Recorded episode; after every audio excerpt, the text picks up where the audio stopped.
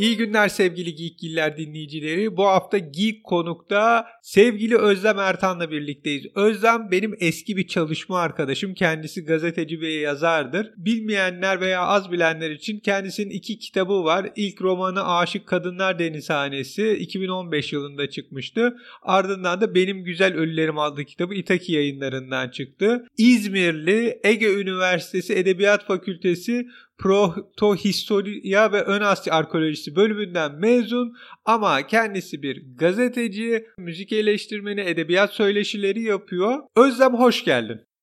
Hoş bulduk Ali. Ya insanın kendi yakından tanıdığı bir arkadaşını konuk etmesi çok daha rahatmış. Ne soracağını ne söyleyeceğini biliyorsun. Ayrıyeten çok güzel bir güne denk geldin. Çünkü senin ilk romanın Aşık Kadınlar Denizhanesi bugüne özellikle bu seçimin İstanbul Belediye Başkanlığı seçimlerinin ertesi gününe çok uyan bir roman. O yüzden hızlıca ben Aşık Kadınlar Denizhanesi'nden başlamak istiyorum. Tabii. Şimdi Aşık Kadınlar Denizhanesi'nden kısaca bahsedeceksek ölen kadınların bir yaşadığı yerden bahsediyoruz değil mi? Yani sen Aşık Kadınlar Denizhanesi'ni daha iyi benden anlatırsın ne Hı. olduğunu. Kitabın sonunda anlatılıyordu ama sen bir anlatırsan yazarın ağzından dinlersek güzel olacak. Tabii ki anlatayım. Aşık Kadınlar Denizhanesi aslında İstanbul Boğazı'ndaki bir fantastik alem ve burada normal insanların göremediği bir alemde geçiyor. Ee, ama günümüzde tabii göndermeler olan bir roman. Bir takım toplumsal sorunları işte kadın cinayetleri olsun, baskıcı rejim olsun bunların hep odağında olduğu bir roman. Bir kadın kahramanımız var. Aslında bir aşk romanı gibi başlıyor bu. Sevdiği adama bir türlü açılamayan böyle utangaç bir kadın ve sürekli her gün vapur yolculuğu yapıyor.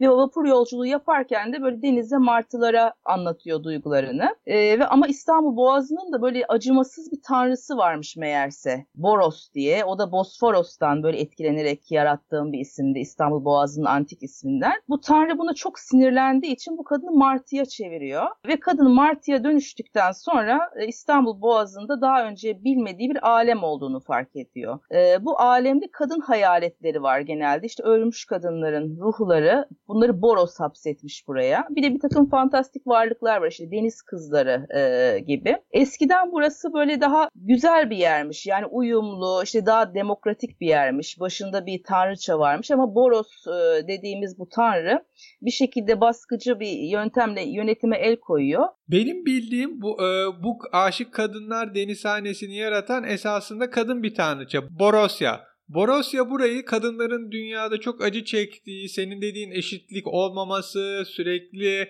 şiddet görmelerinden nedeniyle öldüklerinde mutlu olacakları bir yer olsun diye yaratıyor ve bir kanunlar kitabı çıkarıyor. O kanunlar kitabı herkese eşit yapıyor. Yani tanrıçalar da bir yanlarındaki heyetle birlikte bu düzgün davranmak zorunda. Çünkü bütün o aşık kadınlar denizhanesinin gücünü kanunlar kitabından alıyor. Fakat Boros bu kitabı bir şekilde elde ediyor, onu saklıyor ve gücü eline geçiyor. Bir şekilde diktatör oluyor. Kadınlardan Aynen. da hoşlanmayan bir diktatör. Aynen öyle. Ve onun tabii alt ediliş geçiş hikayesi bugüne nasıl uyduğunda zaten dinleyenler anlamıştır ve öneriyorum eğer siz bu seçimin ertesinde mutlu olan böyle şarkılar söyleyen kesimlerdenseniz bir şekilde Aşık Kadınlar Denizhanesi'ni alıp okuyun. Zaten çok akıcı bir roman. Hızlı da gidiyor. Bugünlere nasıl güzel uyduğunu görürsünüz. Peki ben bir şey soracağım. Bu Aşık Kadınlar Denizhanesi'ni yazmaya seni iten şeyler neydi? Bir hani İzmirlisin, İstanbul'a geliyorsun. Bir deniz sevdan var onu biliyoruz ama onun dışında Neler tetikledi? Yani şöyle o dönemi de sen aslında biliyorsun. Benim o zaman çalıştığım gazete Kadıköy'deydi. Ve Taraf ben gazetesi. Aynen Taraf gazetesinde çalışıyorum. Ve öyküler yazıyordum yani sen de biliyorsun işte edebiyatla ilgileniyordum.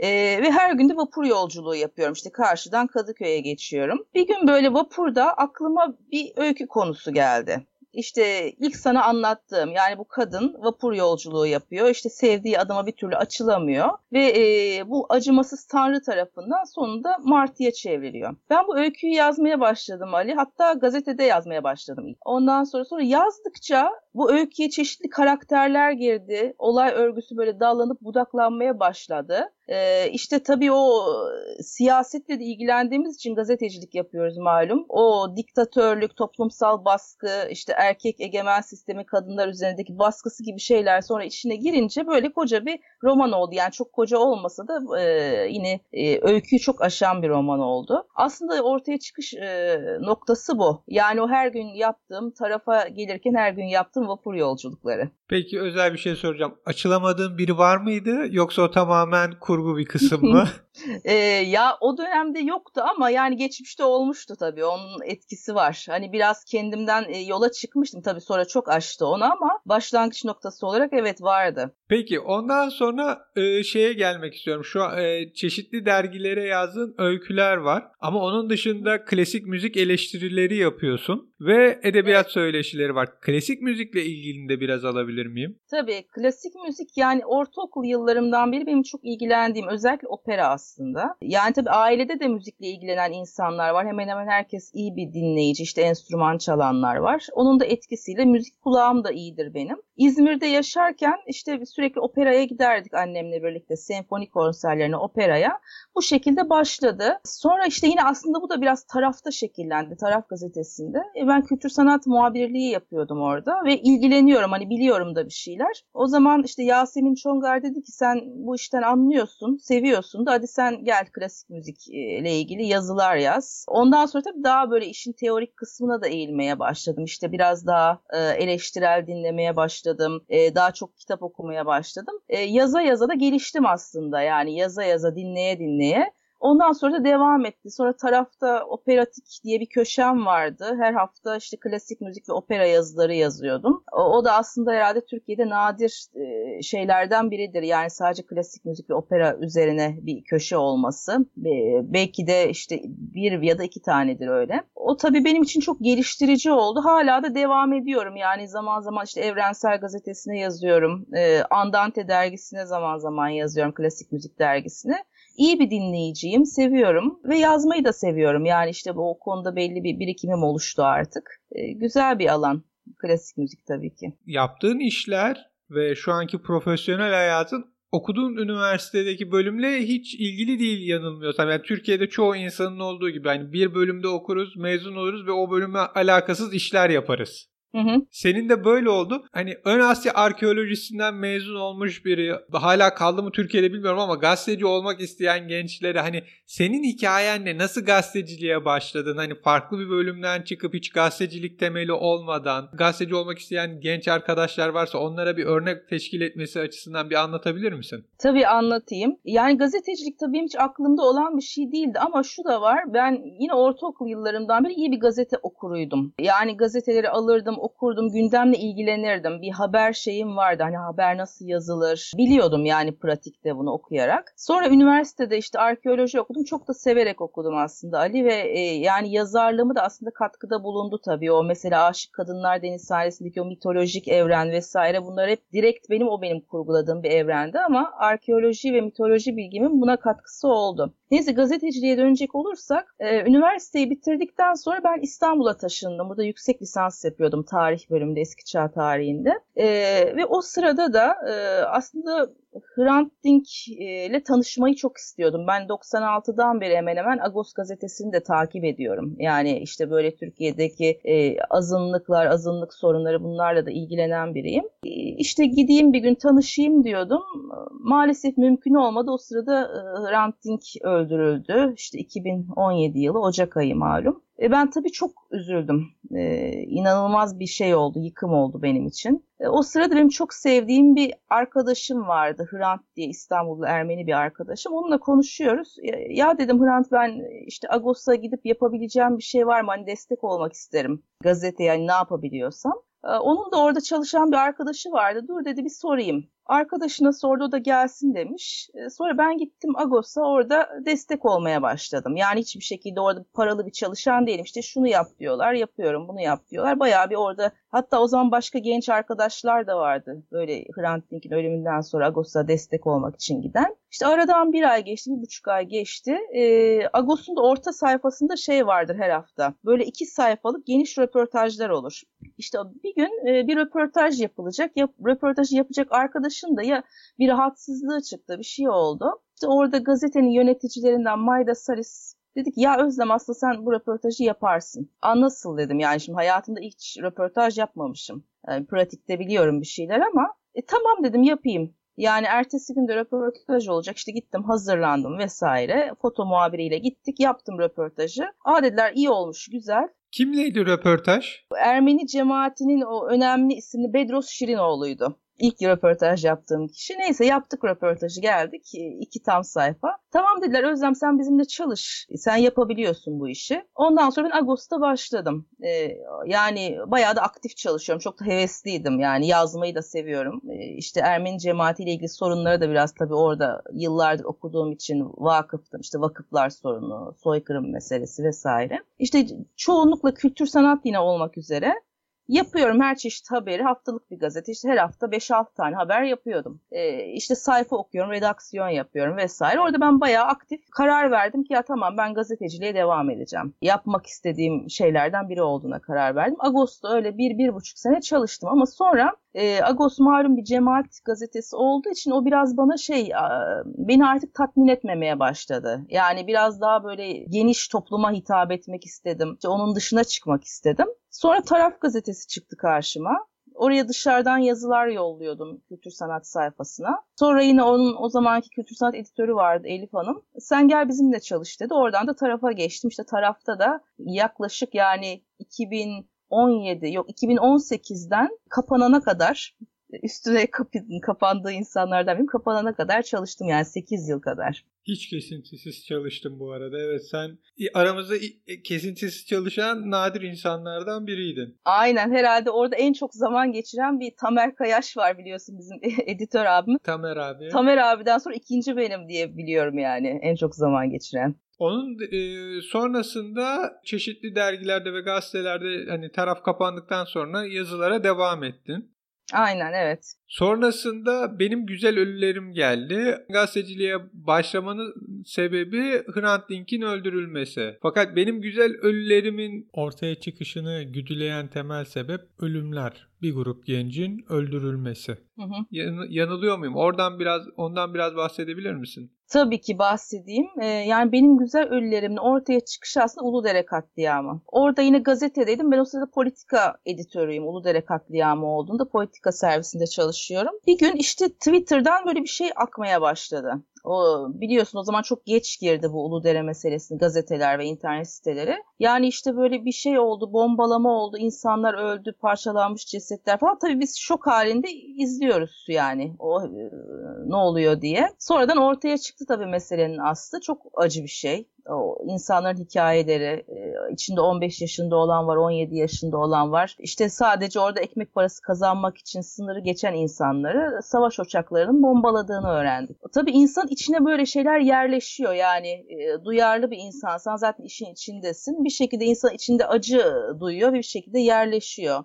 Ben hep e, istiyordum Uludere ile ilgili bir şeyler yazmak. Ben gerçeküstü kurgu genelde kullanan biriyim. Bir gün yine otururken aklıma geldi. Bir Karakter, benim güzel ölülerimin baş karakteri Sidar. Kürtçe bir isim, ağaç gölgesi demek. Benim çok da sevdiğim bir isim. Yani hem erkeklere hem kızlara konan bir isim. O Sidar aslında benim e, kafamda Uludere'de ölen insanlardan birini, gençlerden birini simgeliyor. Ee, Sidar e, bir gün uyanıyor kendini böyle sisli puslu bir yerde buluyor. Genzi yanıyor. E, etrafı dumanla sarılı. Ne olduğunu anlayamıyor ama geç yani nasıl oraya gelmiş, ne olmuş hatırlayamıyor.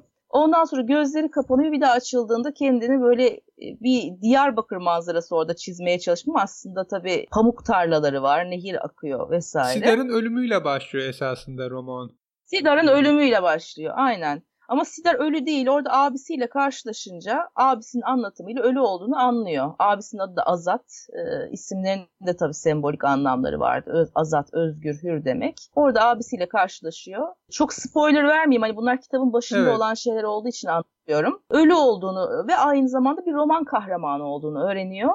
Ve kendilerine bu kötü kazeri yazan yazarı bulmaya çalışıyor. Ki en azından artık kendileri ölüp kitaptan çıkmışlar ama hala kitapta olan yakınların için en azından bundan sonra daha güzel bir kader yazılabilsin diye yazarı uyarmaya çalışacak, onu bulmaya çalışacak. Kitabın bir diğer önemli özelliği kapak. Evet. O çok hoş bir hikayesi var zaten. Onun sözde de belirtmişsin. Mehmet Güreli sana e, kitabının kapağı için bir resim yapmayı teklif etmiş. Evet, evet. Taraf gazetesinde birlikte çalışmıştık. Onun bir hikayesini kısaca anlatır mısın? Çünkü o çok hoş bir anı. Yani bir yazar için Mehmet Yüreli'den bir resim alıp onu kitabının ön kapağına koymak inanılmaz bir hikaye olmalı. Evet çok güzel. Beni çok duygulandıran bir şey. Ee, biz Mehmet abiyle zaten sürekli iletişim halindeyiz. Yani senin de dediğin gibi tarafta çalıştık. O bana taraf gazetesinin kattığı en güzel şeylerden biridir Mehmet Güreli'nin dostluğu hakikaten. Ee, Mehmet abiyle işte konuşuyoruz devamlı. Bir de şey dedim abi dedim işte kitap bitti basılacak şey kapak şeyi arıyoruz görseli arıyoruz. Ee, işte şunu bakıyoruz bunu bakıyoruz. O sırada hakikaten yayın evinde grafikerle ve editör arkadaşla işte onu yolluyorlar bana şu olur mu bu olur mu filan. Mehmet abi de şey dedi hiç beklemiyordum. Hatta e, bu konuşmayı yaparken Yavuz ikinci de vardı yanımızda. Yavuz, Mehmet abi ben Taksim'de bir yerde oturuyoruz. İşte Yavuz'la buluşmuştuk Mehmet abiyi aradık vesaire.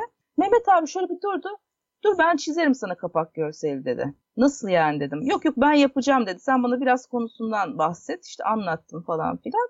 Ki Mehmet abi de çok yoğun olduğunu biliyorum. Hakikaten şaşırdım yani öyle bir şey önermesine. İşte o gün ayrıldık. Sabaha karşı 3'te bana mesaj attı. Özlem ben birkaç tane çizdim. Ve 4-5 tane şey yolladı bana. Yani sabaha karşı o saatlere kadar oturup yapmış. İnanılmaz duygulandım. 4-5 tane de alternatif yollamış. Tabii kitabı en çok bu kapaktaki görsel ifade edeceğini düşündük. Orada yüzü olmayan bir adam var. Ee, onu Sidar'ı ifade ettiğini düşün. Yanındaki kadın da yazarı ifade ediyor. E, o görseli de öyle seve seve kullandık kapak görseli olarak. Benim için çok güzel bir on, anı oldu. Yani Mehmet Gürel'in benim kitabıma böyle bir katkıda bulunması ve onun o nezaketi, desteği e, benim için her zaman çok önemli olacak. Şimdi sen bildiğim kadarıyla Fantazya ve Bilim Kurgu Sanatları Derneği üyesisin. Fabisat. Evet. Zaten kitaplarına baktığımız zaman da fantastik öğelerle dolu olduğunu sen de söyledin. Okudukça da görüyoruz. Fabisat'la neler yapıyorsunuz? Ben gerçekten merak ediyorum. Şimdi Fabisat e, aslında Fantazi ve Bilim Kurgu Sanatları Derneği senin de dediğin gibi Türkiye'de bu türlerle uğraşan e, yazarların ve çizerlerin kurduğu e, bir dernek bu.